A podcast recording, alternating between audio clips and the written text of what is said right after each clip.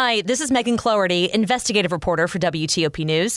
If you like top news from WTOP, we think you'll love our new podcast called the DMV Download, where we take a more in depth look at the biggest local stories of the day happening in our area. We hope you check it out. At Fairfax County Public Schools, I'm Dick Uliano. Six months later, where do the investigations into the threats against historically black colleges stand? I'm Mike Murillo. Last month's primary election is not over for Democrats in the Montgomery County executive race. I'm Kate Ryan. Wall Street down at the closing bell Friday. The Dow was off 292 points. This is CBS News on the Hour, sponsored by NHTSA. Mara Rubin in New York. Justice for the families of four Americans who died at the hands of ISIS terrorists. CBS's Margaret Brennan reports a British national was sentenced to life in a U.S. prison. El Shafi al Sheikh was convicted of conspiracy in the kidnapping, torture, and murders of four American hostages in Syria. Journalist James Foley Steven Sotloff, and humanitarian workers Kayla Mueller and Peter Kassig. El Sheikh is one of the so-called Beatles, a name the hostages gave to their captors due to their British accents. Vanessa Bryant sobbed as she testified in her privacy trial in Los Angeles County.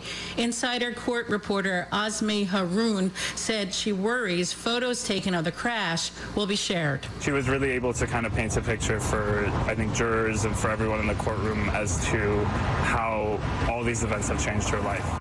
Former President Trump's legal team is expected to file a motion seeking the appointment of a neutral person to review the evidence collected in a search of his Mar-a-Lago home. This, as the Justice Department is under deadline to submit proposed redactions of the affidavit for the search. CBS's Catherine Herridge. The Justice Department now has less than a week to tell a federal judge in Florida what information should be blacked out from an affidavit that justified the search. They have to look through the entire document, go over it with a fine tooth comb, painstakingly, meticulously. And it's literally on a word by word basis. Tom Dupree is a former senior Justice Department official. With the midterm elections less than three months away, some voters are finding themselves in newly drawn congressional districts. While some courts found many of the maps illegal, they are still being used. House Majority Whip Jim Clyburn. They are taking race into account, but not uh, to be fair, not to be inclusive, but to do just the opposite. If you need another reason to live your healthiest life, listen to our Jim Krasula. Nearly half of cancer deaths worldwide can be attributed to preventable risk factors, including smoking, drinking too much alcohol, or having a high body mass index. That's according to researchers at the University of Washington. They found that 45% of all cancer deaths and 42% of healthy years lost could be attributable to preventable risk factors. There's a tropical storm warning in effect for portions of South Texas. A strong system is moving through the Gulf of Mexico, and if it becomes a tropical storm, it would be named Danielle. The disturbance is expected to become a tropical storm today. This is CBS News. Never miss a moment. Top news from WTOP 24 7, 365. Listen on air, on Alexa, and on the WTOP app.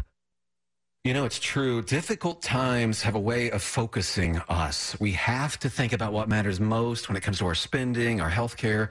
No doubt. This is why so many people are joining Medi-Share right now. At CDW, we get the importance of clear communication. I was on a conference call, and I think my boss asked me to send her roasted beets in a can. Talk to the experts at CDW. Using Poly headsets and cameras, they'll orchestrate a collaboration solution that lets you hear and see clearly on any device, any meeting platform. Huh. Looks like she asked me to send her the report sheets when I can. You like beats? Mm, no. IT orchestration by CDW. People who get it. Learn more at cdw.com slash poly. WTOP at 303. Good Saturday morning. We made it to the weekend, everybody. August 20th, 2022. Early chance of showers and thunderstorms heading into Saturday, then partly cloudy later on. The high of 85, 77 right now. Good morning to you.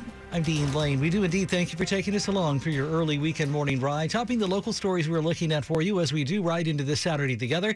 We begin in Fairfax County, where the public school system there is apparently re examining this morning part of its hiring process. This after firing a school counselor recently, it learned apparently had a criminal past. Fairfax County Public School Superintendent Michelle Reid says a third party review is underway to learn how Darren Thornton could have been working as a Glasgow middle school counselor.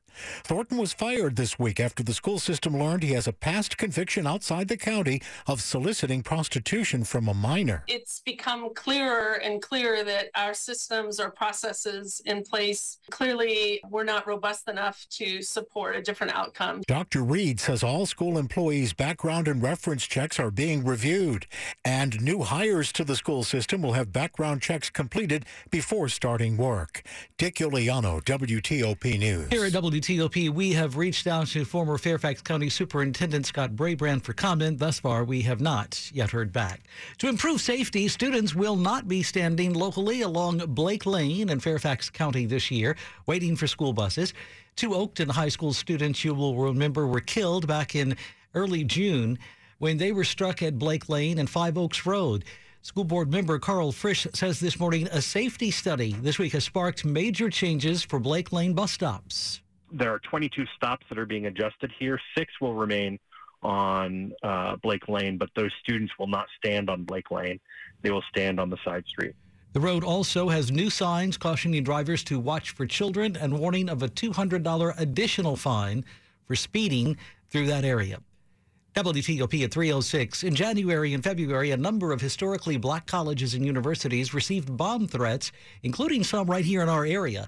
And so far, word is none of the cases is closed. Six months later and no arrests. It's not something that's necessarily shocking. That's according to sophomore Cody Sims of Milwaukee, who's moving into his Howard dorm. He says the threats themselves. It's still evidence of racism occurring in the neighborhood and in the community as well, Style. The FBI says it continues to pursue leads and identify those responsible in what it calls criminally and racially motivated threats of violence. For freshman Maya Clayton, she hopes to one day see arrests, but when it comes to if she feels safe here. Just like, you know, walking around here on Georgia Ave, and um, uh, it's pretty safe, relatively safe, yeah, I would say. At Howard University, Mike Murillo, WTOP News. 306 Saturday morning on WTOP.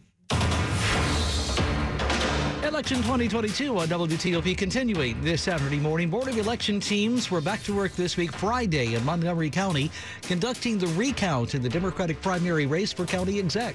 This time, the counting's taking place at the Germantown Recreation Center, where 50 tables have been set up to perform the manual recount of all voted paper ballots in the contest between incumbent county executive Marc Elrich and challenger David Blair. Observers are allowed, and County Board of Elections attorney Kevin Karpinski laid out the rules. If you have a challenge as an observer, the canvass teams, the recount teams, immediately stop their work. Elrich led by 35 votes when the results were certified by the State Board of Elections.